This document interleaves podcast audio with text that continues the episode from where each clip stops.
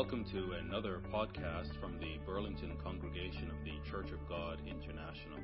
You can find out more about CGI Burlington on our website at cgiburlington.org.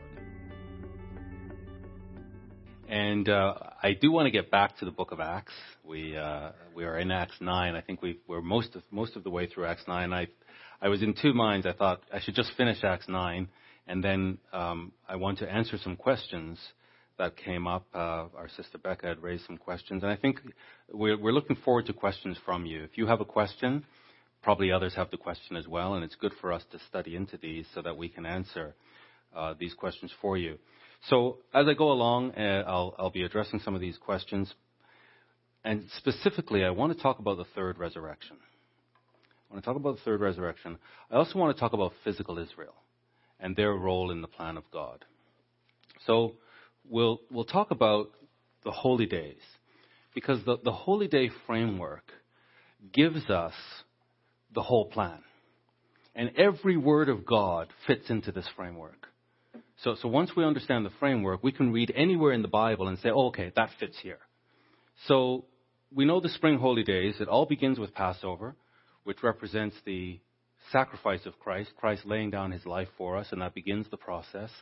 Unleavened bread pictures our repentance.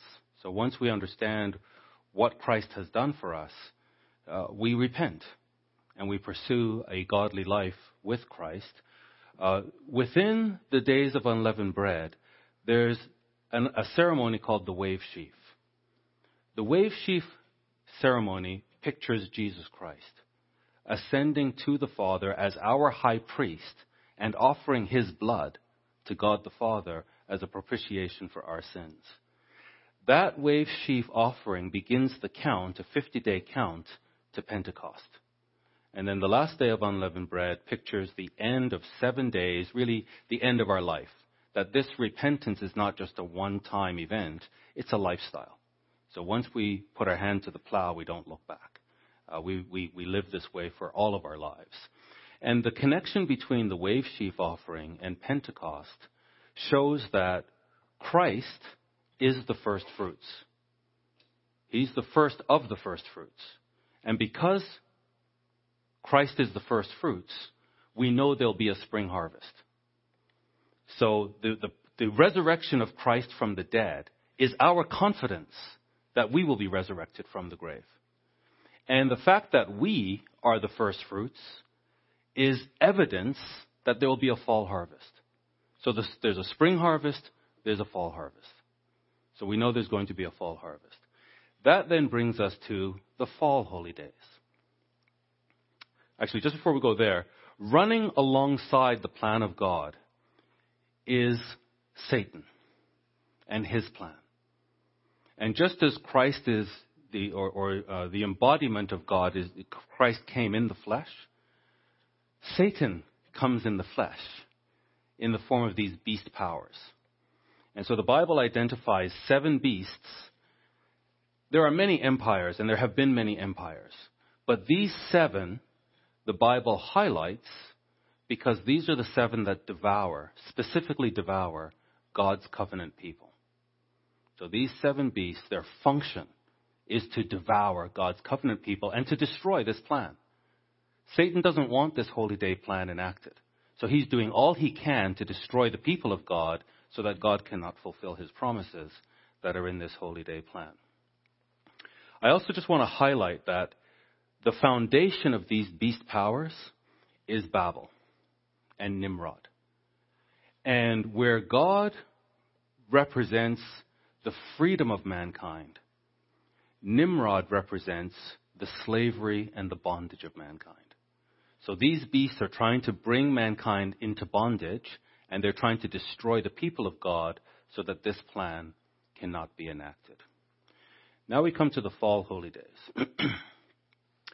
the fall holy days begin with trumpets, the first day of the seventh month. Trumpets pictures the return of Christ and a time of war.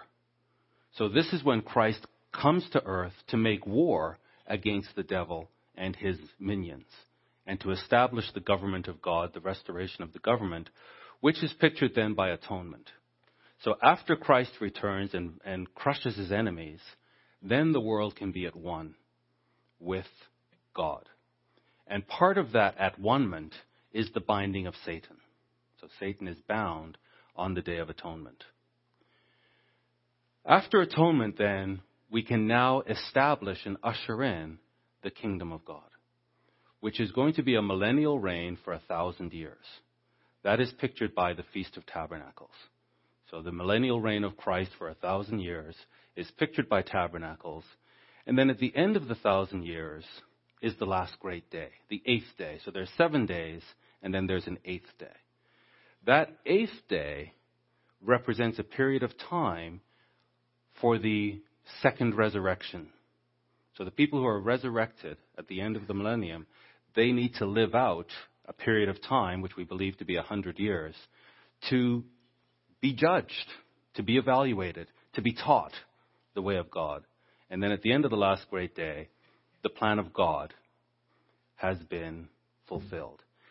Every scripture, every prophecy, every doctrine, all history, everything from cover to cover maps onto this plan of God.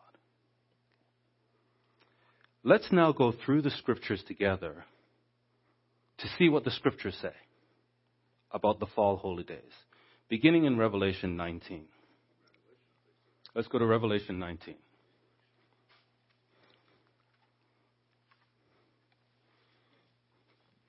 Revelation 19, we're going to begin with trumpets. And let's go to verse 11. And I saw heaven opened. So, and by the way, the way we, the way we read Revelation is it's a movie. So, so John is seeing all of this, and he's just narrating to us what he saw. So we don't have to um, get sophisticated here. We don't, we don't have to try to be overly um, interpretive let's just accept it. Let's just, the assumption is John knows what he's talking about. He saw it, and he's telling us what he saw. So what he says here is he saw heaven opened. And behold, a white horse. And he that sat upon him was called faithful and true. And in righteousness he does judge and make war. So he makes war in righteousness. His eyes were as a flame of fire, and on his head were many crowns and he had a name written that no man knew but he himself. And he was clothed with a vesture dipped in blood, and his name is called the Word of God. And the armies which were in heaven followed him upon white horses, clothed in fine linen, white and clean. And out of his mouth goes a sharp sword, that with it he should smite the nations. And the nations are the Gentiles, the Gentile nations. So he should smite the nations, and he shall rule them with a rod of iron. So basically, they're that out of control that in order to bring them under the government of God, they have to be ruled with a rod of iron. And, and these false ideas that they have, they have to be subjugated to accept him. He shall rule them with a rod of iron. So no nonsense. And he treads the winepress of the fierceness and wrath of Almighty God. So on trumpets, when Christ returns, God is angry. He is furious. And Christ is coming in wrath against the Gentiles. Okay. Let's now go to Acts 1.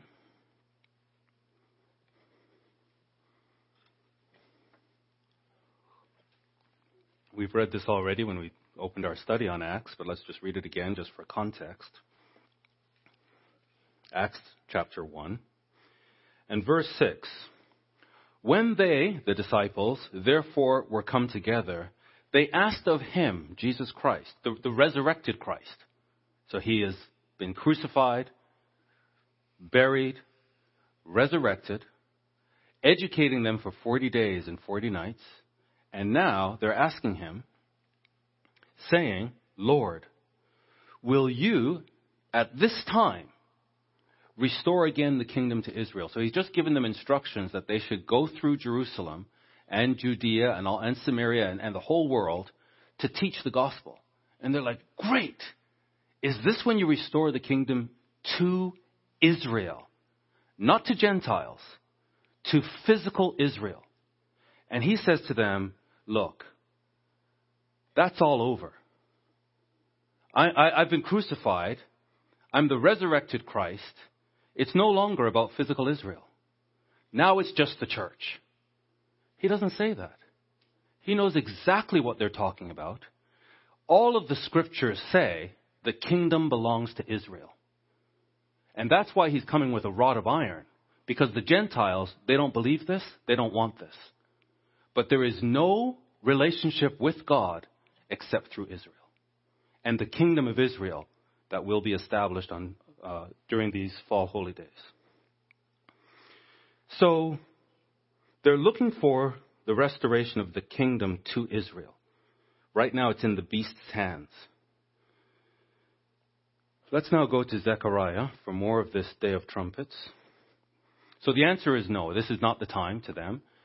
But trumpets is when the kingdom begins to be restored to Israel. And tabernacles is when we see Israel and the kingdom of God established for a thousand years. Zechariah 12 and verse 1. the burden of the word of the Lord for Israel. God's burden is for Israel. God loves, God has covenant love for Israel. God is faithful. He loves Israel. He says, Esau I have covenant hated, but Jacob I've loved. And because I don't change, the children of Jacob will never be consumed because I've made a covenant love for them.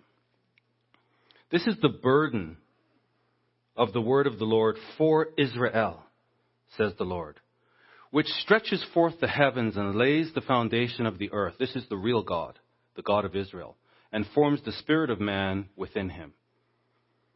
Behold, I will make Jerusalem a cup of trembling to all the Gentile people. They're going to regret what they've done to Jerusalem. And I'm going to make Jerusalem a cup of trembling to them round about, when they shall be in the siege, both against Judah and against Jerusalem. So we know Jerusalem's going to be surrounded by Gentile armies, and God says they're going to tremble. That confidence that they have, or that they will have, it's going to be reversed, and they're going to be terrified.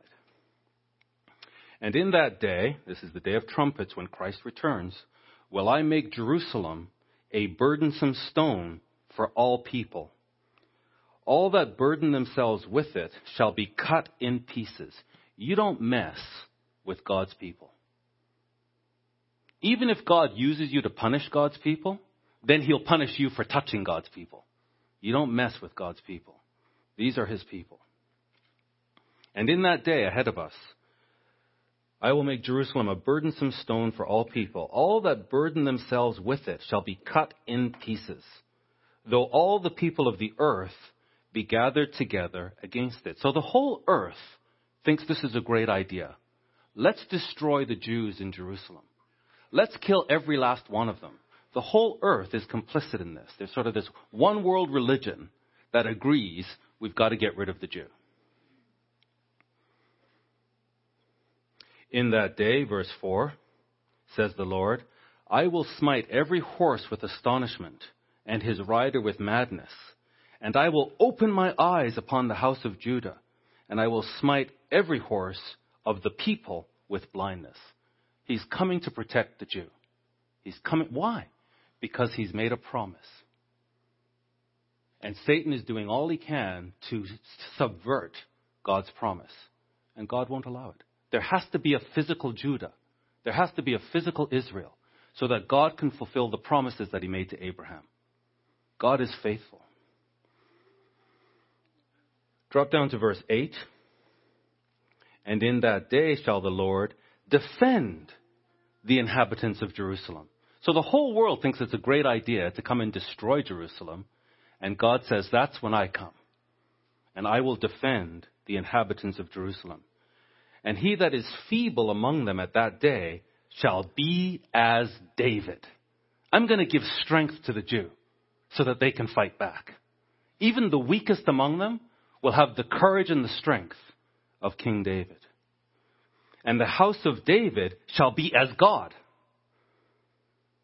as the angel of the Lord before them. You're going to see Judah have supernatural, divine strength to withstand her enemies. And it shall come to pass in that day that I will seek, I personally, I will do this. I, God, the God of Israel, will seek to destroy all the nations that come against Jerusalem.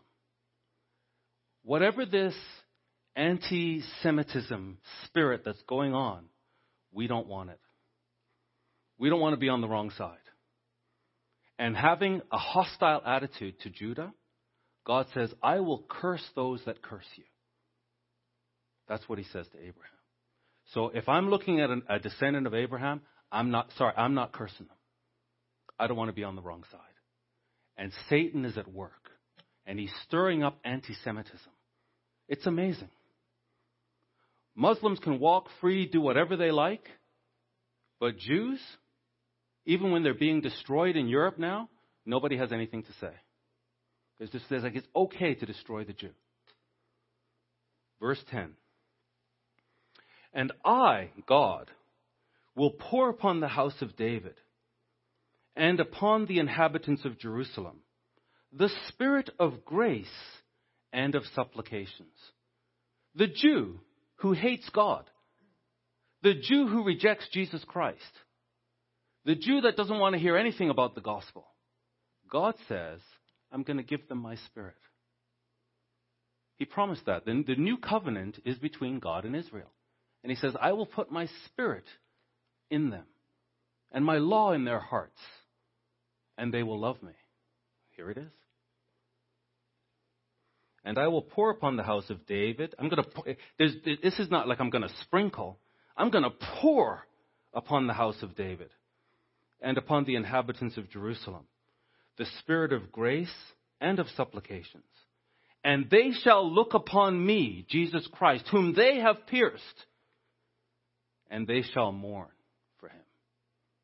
The Jew will repent by God's design. As one mourns for his only son, and they shall be in bitterness for him, as one that is in bitterness for his firstborn. So the Jew is going to come to his senses. Right now, as the Bible says, they've been blinded. The Gentiles are being brought into Israel. But God is going to remove that blindness. And they are going to praise Jesus Christ. And this is necessary for this plan to be fulfilled. That's trumpets. Let's now go to the Day of Atonement. Let's go to Micah chapter 4.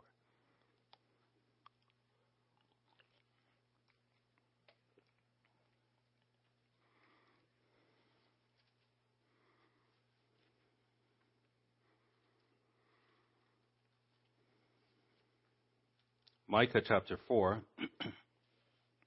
and beginning in verse 1 But in the last days it shall come to pass that the mountain of the house of the Lord shall be established in the top of the mountains, and it shall be exalted above the hills, and people shall flow unto it, Gentile people. And many nations, Gentile nations, shall come and say, Come and let us go up to the mountain of the Lord and of the house of the God of Jacob. Finally, the Gentile gets it. There is no God except the God of Jacob. And I don't care who you are and, and what you want to call your God, there's only one God, and it's the God of Jacob. And the Gentiles now get it, and they admit it. So come, let us go up to the mountain of the Lord and to the house of the God of Jacob and he will teach us, teach us of his ways. Because whatever we were doing, it was filthy. Sacrificing children, raping children, polygamy and incest and all these things, we need to learn the true way. He will teach us of his ways, and we will walk in his paths. For the law shall go forth out of Zion, and the word of the Lord from Jerusalem. And he shall judge among many people and rebuke strong nations afar off, and they shall beat their swords into plowshares, and their spears into pruning hooks. Nation shall not lift up sword against nation, neither shall they learn war anymore. So there's this repentance and this coming to recognize and worship the God of Israel. Let's now go to Revelation. Revelation 12. Revelation 12 and verse 9, a familiar scripture. But just before we go to the Day of Atonement, let's establish the identity of this serpent. Revelation 12 and verse 9, and the great dragon was cast out, that old serpent called the devil and Satan. And what does he do? What is his function? What is his profession? What's his role? Which deceives the whole world. So all those Gentile nations that, that said it's a great idea for us to come and destroy Jerusalem. Who's behind it? The devil deceives the whole world. Let's now go to chapter 20. So we know, okay, this is what the devil does. He deceives the whole world. That's why the, the, the nations are angry, because they're deceived. Revelation 20 and verse 1. This is the Day of Atonement, or on the Day of Atonement. And I saw an angel. John saw this. He's telling us what he saw. Come down from heaven, having the key of the bottomless pit, and a great chain in his hand. And he laid hold on the dragon, that old serpent, which is the devil and Satan, and bound him a thousand years. Finally, his activity ceases. He's bound. And what is his activity? What, what did Revelation 12:9 tell us? Deception. That's what he does. So the whole world is under this deception.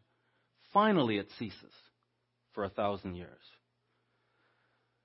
and cast him into the bottomless pit, and shut him up, and set a seal upon him, that he should what? Deceive the nations no more. Ever? Is that it? Is like the, is the deception over? Over? Or just for a thousand years?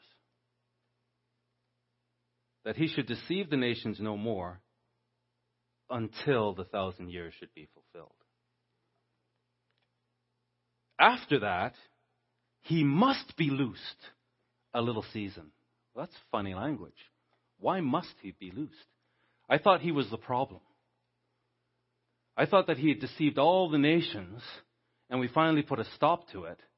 And now John is saying it's a temporary stop.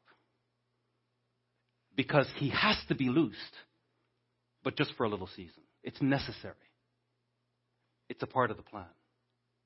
It's a critical part of the plan. We'll come back to this.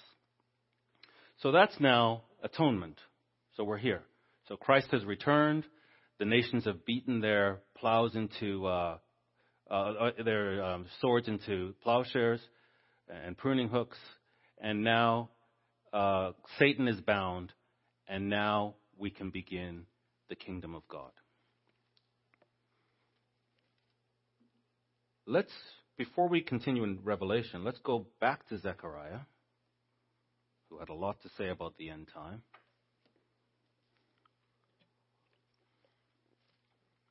Zechariah 14. Zechariah 14.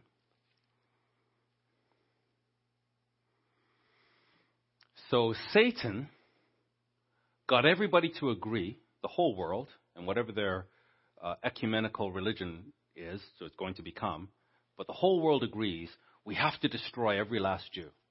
Let's all go to Jerusalem and destroy them. God enables the Jew to fight back, and he himself comes to protect the Jew, and they mourn for him. They recognize that Jesus is, in fact, their Messiah. Satan is now bound, so that, that idea, let's hate the Jew, they don't have that idea anymore. At least they shouldn't, because Satan is now bound. Zechariah 14, verse 16. And it shall come to pass that everyone that is left of all the nations, of all the Gentile nations, which came against Jerusalem, or the Jew, shall even, this is amazing, these people who had such hatred for the Jew, they shall even go up from year to year to worship the king. So they hated the Jew. They wanted to kill every Jew. And now they're keeping the feast with the Jew, acknowledging that God is the God of Jacob. The Lord of hosts, and to keep the feast of tabernacles. They have to learn God's plan for salvation.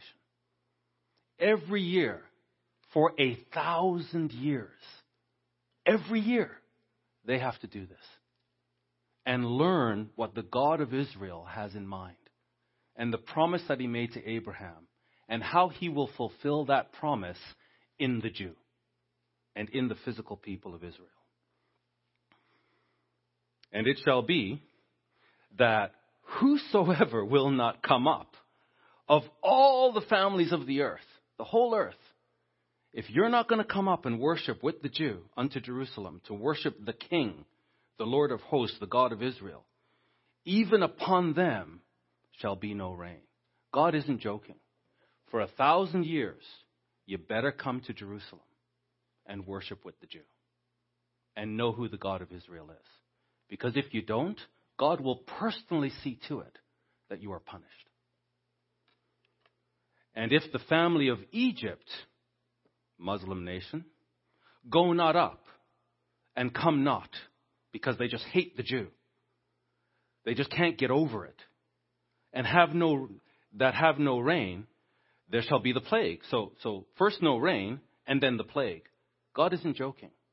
He's the God of Israel wherewith the Lord, he's angry when he comes, and he's angry if they don't keep the feast. Wherewith the Lord will smite the heathen that come not up to keep the feast of tabernacles. This shall be the punishment of Egypt, and the punishment of all Gentile nations that come not up to keep the feast of tabernacles. Is that important? Understanding this plan of God is that important. That not a single human being is exempted. Everybody has to worship the God of Jacob and worship the God of Jacob the way the God of Jacob says, with his holy time. I don't care what month you want to call sacred time. Sorry, you don't get to decide sacred time. The God of Israel says what is sacred time, which was established right at the beginning. Let's now go to Revelation 20.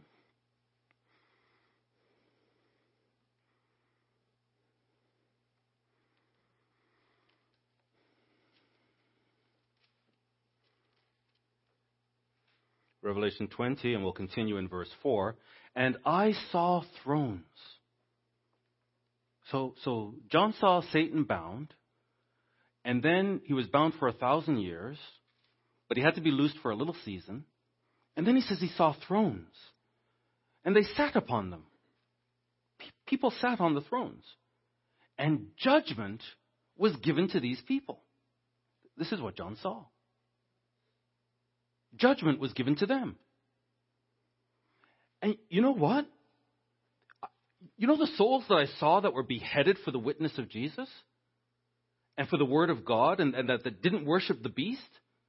They just refused to bow to him nor his image. And, and they didn't receive the mark on their foreheads or in their hands. You know those people that I thought were destroyed? They actually lived. And not only did they live, they actually reigned with Christ for a thousand years. I saw it. Amazing. These are the first fruits. Christ came out of the ground and came back to life. And he's the first of the first fruits, and here are the first fruits. And they so, so while Satan was bound for a thousand years, I saw these people come back to life judgment being given to them, and they reigned for a thousand years. Uh, but the rest of the dead, in fact, even those that killed them, those that thought they were in power, the Gentiles, well, they didn't come back to life again until the thousand years were finished. This is the first resurrection. So we know there's two resurrections, at least. There's a first resurrection where these people sit on thrones and reign with Christ, and then there's the rest of the dead. And they don't come back to life until the thousand years is finished. So there's two resurrections at least. We're going to see actually there's three. Let's go to Ezekiel 36.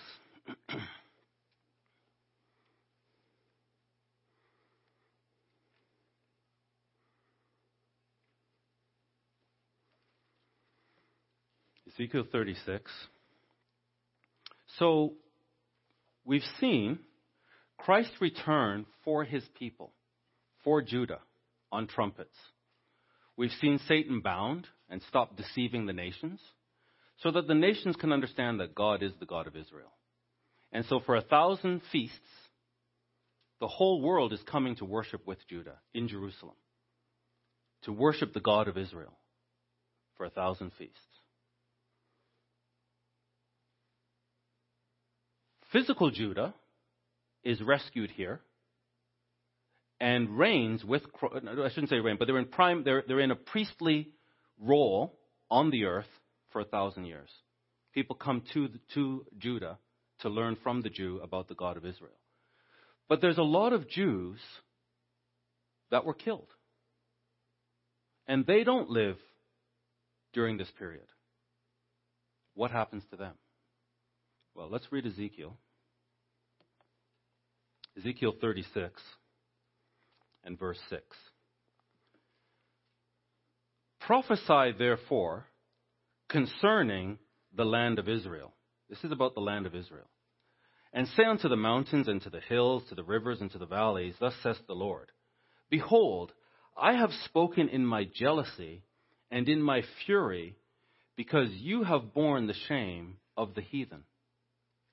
So God is protective of his people, and the heathen have taken advantage of them. Therefore, thus says the Lord God I have lifted up my hand. Surely the heathen that are about you, they shall bear their shame. And you know, the thing is, you can't spiritualize this away. This is not talking about the church. This is talking about physical people in the land of Israel that the prophets are talking about. Zechariah, Hosea, Ezekiel, Jeremiah. If we try to spiritualize this away, the Bible becomes incomprehensible. If we just read it for what it says, we can understand it. But you, O mountains of Israel, you shall shoot forth your branches and yield your fruit to my people of Israel. For they are at hand to come.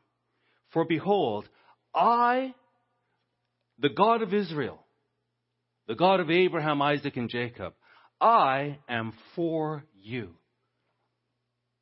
God is speaking to Israel after the Assyrians have destroyed them and scattered them for their faithlessness. And while Judah is in Babylon for its faithfulness, God is saying, Israel, you're a prostitute. You are faithless. You are evil. But I am for you. Because I am the God of your fathers. And I made promises to them, and it doesn't matter what you do. I'm going to fulfill my promise to Israel. There will be a, always be a people of Israel. You cannot stamp out the people of Israel. Stop trying. Can somebody tell these nations to stop trying? God has to fulfill his promises. Therefore, no matter how hard Satan works, the people of Israel will always be on the earth. Always. There's no relationship with God except through Israel. Period.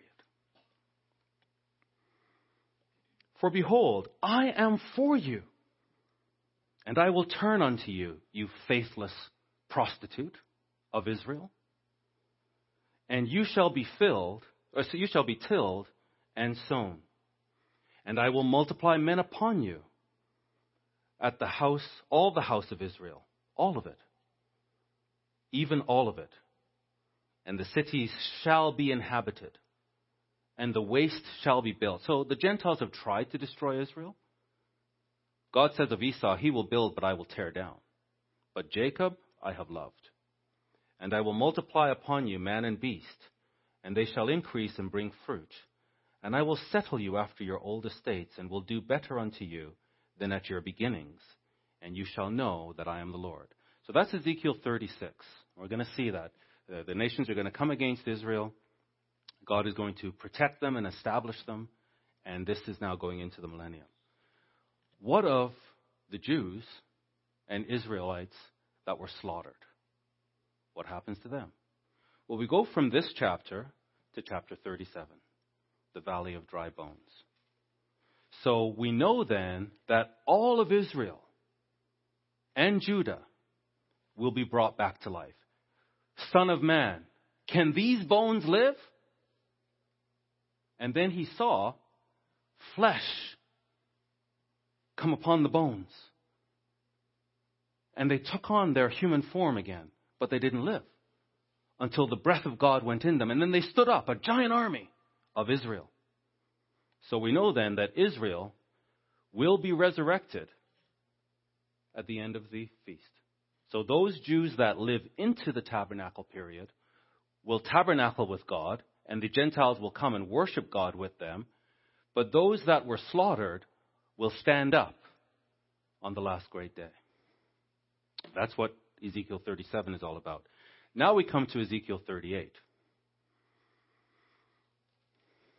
Ezekiel 30, 38. And the word of the Lord came unto me, saying, Son of man, set your face against Gog, the land of Magog, the chief prince of Meshech and Tubal.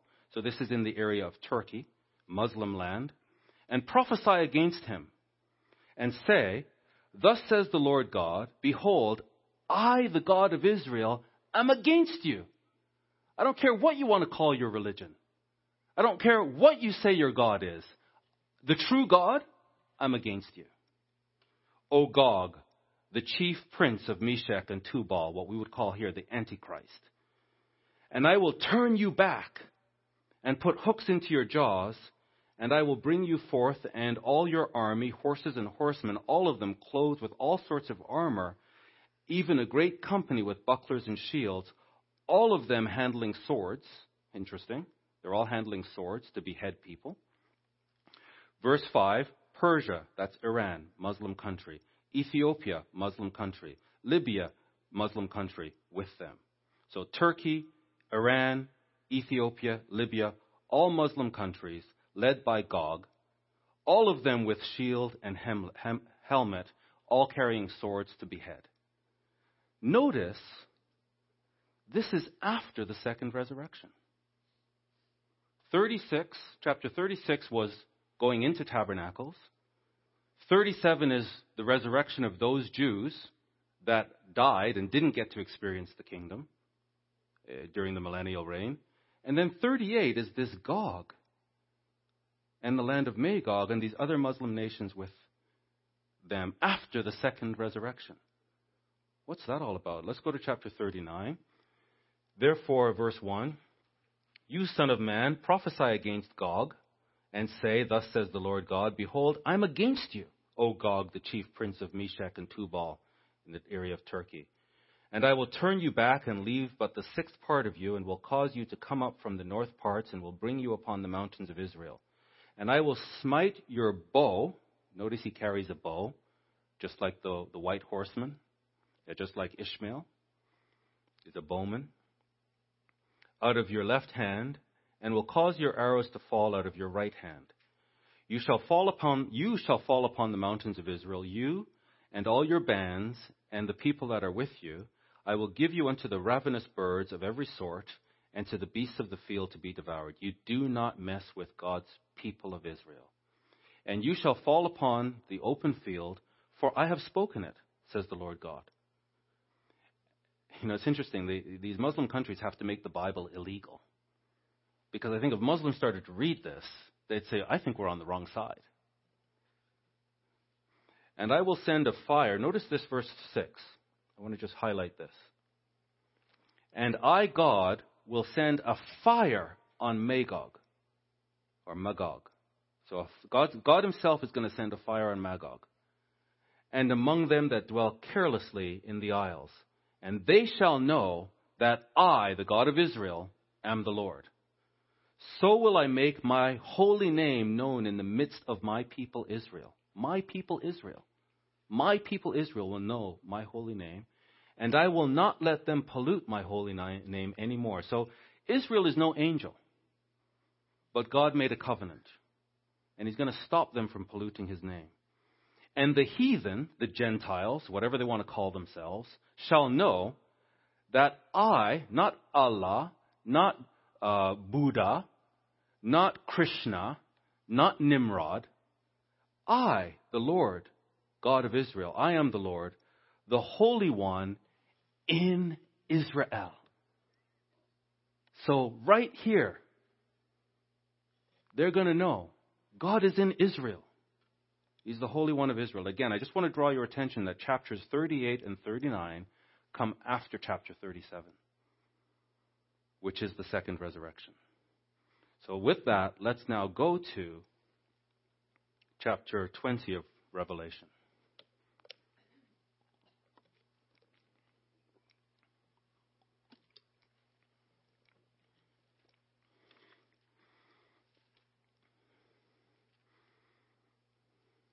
Revelation 20 will continue in verse 6.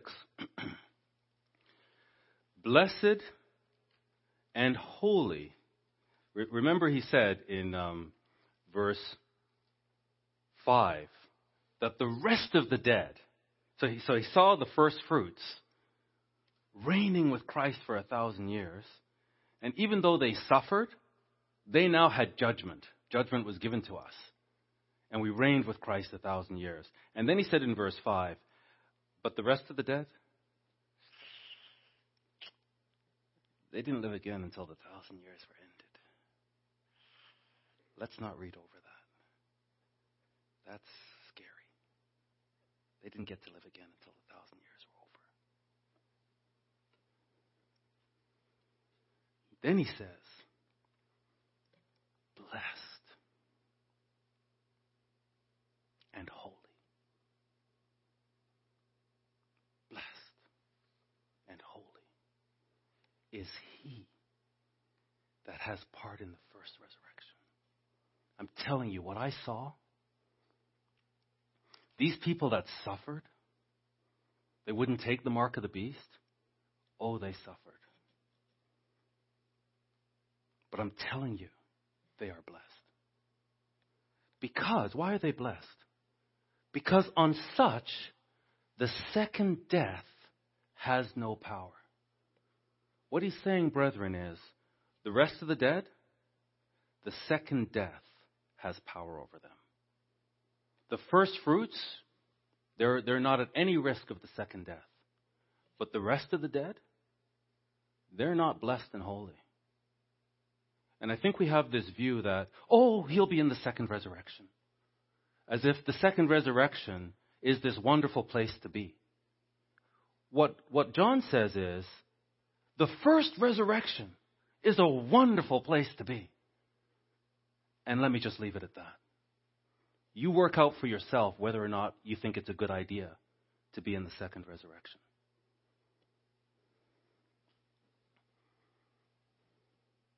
The rest of the dead lived at the end of the thousand years. So he says here, on, on such the second death has no power. Instead, they shall be priests of God and of Christ, and they shall reign with him a thousand years. And when the thousand years were, are expired, Satan shall be loosed out of his prison. Those are chilling words. And what I want to do now is just highlight for, for you this thousand year period. It's not the same. So we have, so this orange represents deception, at age of deception. Satan is active. God returns. On, on atonement, he's bound. So the deception stops for a thousand years. But we know from God's plan that tabernacles and atonement are not the same. Atonement is on the tenth day of the seventh month. Tabernacles is on the 15th day of the seventh month. So for a thousand atonements, Satan is bound. Or 20 jubilees. After the thousandth atonement, he must be released. It's necessary. He must be released for a little season. We know that the kingdom of God and the reigning of the saints begins on tabernacles. So there's a five day lag between the binding of Satan and the reigning of the saints. The saints reign for a thousand tabernacles, and Satan is bound for a thousand atonements. Therefore, on the thousandth atonement, Satan must be loosed. On the thousandth feast, the, the rest of the dead live. So there's a five day gap between Satan being released from prison and the rest of the dead rising. And Satan is all about deception. So he's got a five day head start waiting for the second resurrection. When those in the second resurrection stand, Satan is busy. Let's continue reading. Verse 8. So, verse 7 says, Satan shall be loosed, it's necessary, out of his prison. Verse 8 says, and he shall, we could even add immediately, go out to do what does he do? To deceive the nations, which are in the four quarters of the earth. Gog and Magog. That's why, again, Ezekiel has chapters 38 and 39 after chapter 37. The, chapter 37 is the rest of the dead. They come up in the second resurrection, and then Gog and Magog, they, they come back to life as well. And Satan has a, an affinity with them. He has a partnership with them, and he's busy. This is his. La- he knows the plan of God. So I know where I'm going. If, pardon me if I'm Satan. I'm basically saying, let me take out as much of mankind as I can. And that's why blessed and holy is he who's in the first resurrection. And I've got no comment for anybody who ends up in the second resurrection.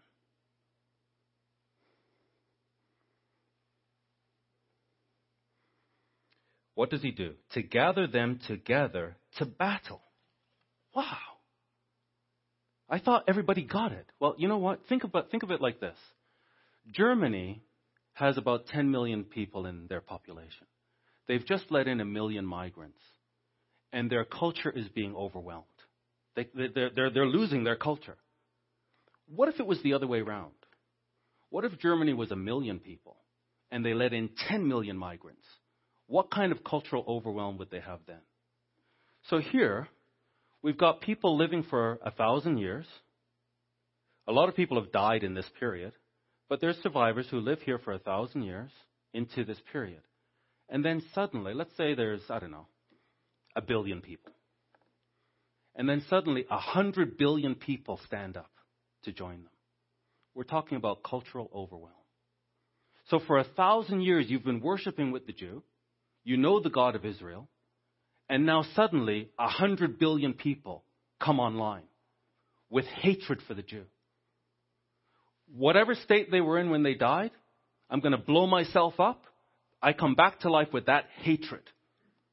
I've got a hundred billion people who've been deceived for all their lives coming back online. It's cultural overwhelm.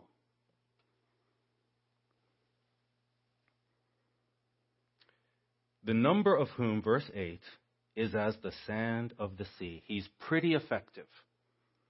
And they went up on the breadth of the earth and surrounded the camp of the saints about. Satan has one agenda I've got to destroy the physical people of God. We're, we're not, we're, we're not physical people, we're, we're, we're the saints. We're ruling over physical people. But Satan has to destroy physical Israel so that God breaks his promise. And they went up on the breadth of the earth and compassed the camp of the saints about, and the beloved city. And notice, remember we read the fire coming down on Gog in Ezekiel 38 and 39. Here it is again Gog and Magog. And fire came down from God Himself out of heaven. So they surround Jerusalem, they want to destroy Jerusalem, and this is it. Fire came down from God out of heaven and devoured them. So it says the number is as the sand of the sea. So these people that come up in the second resurrection, there's a spirit of hatred toward the Jew and toward Israel. And it's all over the world. And this is Satan's last ditch effort. And it says their number is as the sand. I, I used to always hear, you know, oh, the vast majority of people of mankind will be in the kingdom. Most people will accept God. I'm kind of reading my scripture, and I'm, I'm making John the authority.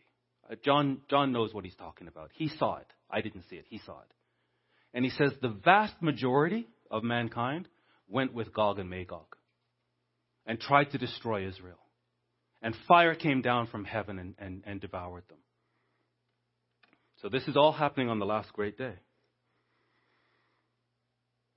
which we believe to be a, a hundred year period from Isaiah 65. So they have time to grow up and make uh, decisions. Verse 10 And the devil that deceived them was cast into the lake of fire and brimstone, where the beast and the false prophet should be were, and shall be tormented day and night forever and ever. And I saw, now, so look at this. Let's read this for what it says. So, a thousand years, Satan is loosed. A thousand feasts, the rest of the dead come back online. Period of deception. Number as the sand of, uh, as the sea, the sand of the sea. They all come against Jerusalem. Fire comes down from heaven and destroys them. And now, after that, he sees a white throne.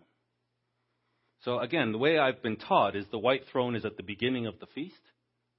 The way John says it is, it's at the end of the last great day. Oh, sorry, the white throne is at the beginning of the last great day. John says it's at the end. It's after the devil has done his work, after the devil is thrown in the lake of fire, then there's the throne judgment. So, verse 10, the devil that deceived them is cast into the lake of fire. Verse 11, and then I see a great white throne and him that sat on it, from whose face the earth and heaven fled away, and there was found no place for them. And I saw the dead. Fire came down from heaven, killed them all. So the rest of the dead didn't live until the thousand years was up. They came back online. They sided with Gog and Magog, went against Jerusalem. Fire came down from heaven and destroyed them, and then they came back to life again. There has to be a third resurrection. They're coming back to life to be judged to be sentenced, I should say. And I saw the dead, small and great, stand before God. And now the books are opened, and this is the, the, the, Bible. The books of the Bible are opened. And another book was opened, and this book is the book of life. And the dead were judged out of those things which are written in the books. So all these prophecies, all this knowledge that we have in the Bible, they should have conformed their lives to the Bible, the Word of God. They're judged according to their works. And the sea gave up the dead which were in it, and the grave, death and hell, delivered up the dead which were in them. So at this point now, everyone who's dead, nothing is going to keep, they can't hide. You can't hide in the grave, you can't hide in the sea. Every single soul that is dead comes back to life. This is after the second resurrection. Every single soul comes back to life. And, and the, the, the sea and the grave, and they're all cooperating and saying, Here you go. Don't, you can't hide here. Here you go. They all delivered up the dead which were in them. And the dead were judged, every single man, according to their works. Now, when they're judged, verse 14, death and hell were cast into the lake of fire. This is the second death. So, second death is not a number. It's not like death number two, it's a category. We know that Lazarus lived and he died, and then he was brought back to life and then he died again. So, he already had two deaths. This is not, a, this is not quantity, this is category. There's, there's a, a type of death which we all see and suffer. That type of death gets thrown into the lake of fire. So that, that type of death is not available anymore which the Bible calls sleep. Now there's another category of death, which is called the second death. And John says, Boy, oh boy, oh boy, are you ever blessed if you're in the first resurrection. Strive for the first resurrection because this other category of death has no power over you. But anybody who comes up in the second resurrection, I'm sorry. I'm sorry. I'm sorry to report. This second death has power over them because Satan isn't kidding. He's been bound for a thousand years, plotting and scheming, and he knows this is it. I'm going to be released on the last great day, and this is it. My, my last ditch effort to take out as much of mankind as I can. And from what I can read, he's very successful. These people come back online with all the hatred they had when they went into the grave, with all the deception they had when they went into the grave, with people like Hitler and Muhammad and Genghis Khan and all these guys come back online at the same time. And Satan has them all like puppets.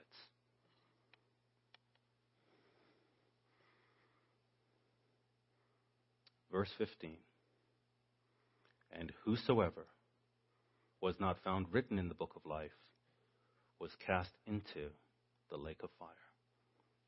This is the second death. And that's it. And now we have humanity that worships the God of Israel, that loves the God of Israel, that loves Israel, that comes to God through Israel, and all of humanity that just can't do that, that just won't accept that God is the God of Israel. And that category of folks are thrown into the lake of fire. There's no relationship with God except through Israel. And let's uh, let's conclude in I've got so much more, but uh, I will cover it another time. But let's conclude in chapter 22.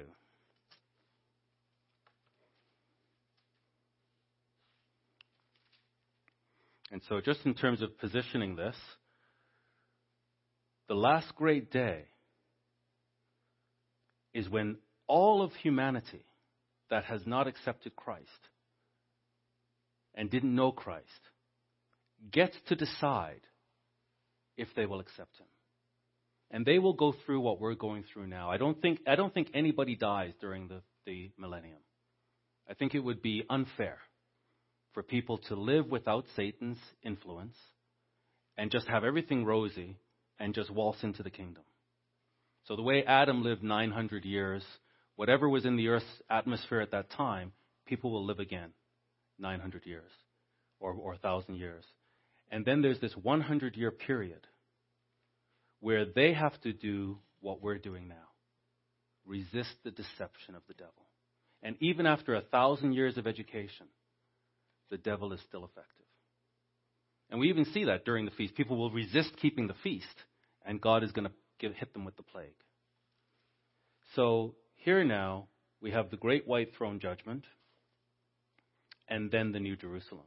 So the judgment comes after they've had this 100 year period where we can educate them, support them, try to tell them Satan is deceiving you. This is what the Word of God says. The same way we're getting it now. They get it then. And then there's the judgment. And Christ says he's Alpha and Omega. He starts this whole process with Passover, and he ends it with the great white throne judgment. And then he turns everything over to the Father. So the Father has everybody bow to Christ, the God of Israel, and then Christ turns everything over to the Father. And verse 10 of chapter 22. And he said unto me, Seal not the sayings of the prophecy of this book. So now is the time for us to understand the book of Revelation, for the time is at hand. He that is unjust, let him be unjust still. It's almost like God is saying here, if you can't figure this out by now, oh well. You know, if you if you're going to say, "My God wants me to rape women," I, I, you, I, God want I, this is a righteous thing to do. Oh well. If you can't figure out that that's of the devil, go ahead. He that is unjust, let him be unjust still. And he which is filthy, let him be filthy still. So there seems to be this doctrine that's enabling people to think that this is of God. And he that is righteous, let him be righteous still. And he that is holy, let him be holy still. We have a choice to make. And behold, I come quickly, and my reward is with me to give every man according as his work shall be. I am Alpha and Omega, the beginning and the end. So all the holy days point to Christ. He starts it, he ends it. The first and the last. Blessed are they that do his commandments, that they may have right to the tree of life, and may enter in through the gates into the city. For without are dogs and sorcerers and whoremongers and murderers and idolaters. You know, when I call Gentiles dogs, I mean, I have authority to do that. I'm just quoting what God says. If you're not Israel, you're a dog. For without are dogs and sorcerers and whoremongers and murderers and idolaters, and whoever loves and makes a lie. I, Jesus, have sent my angel to testify unto these things in the churches. I am the root and the offspring of David, the Jew, and the bright and morning star. So there was a, one last question I wanted to answer. I hope I've answered all the others. Um, is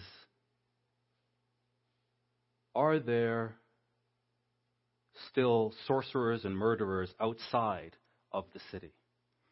And, and the question is, the answer is no. That basically, in the white throne judgment, we're going to search the book of life, and if we don't see their name in there, stand aside. See your name in there? Come on in.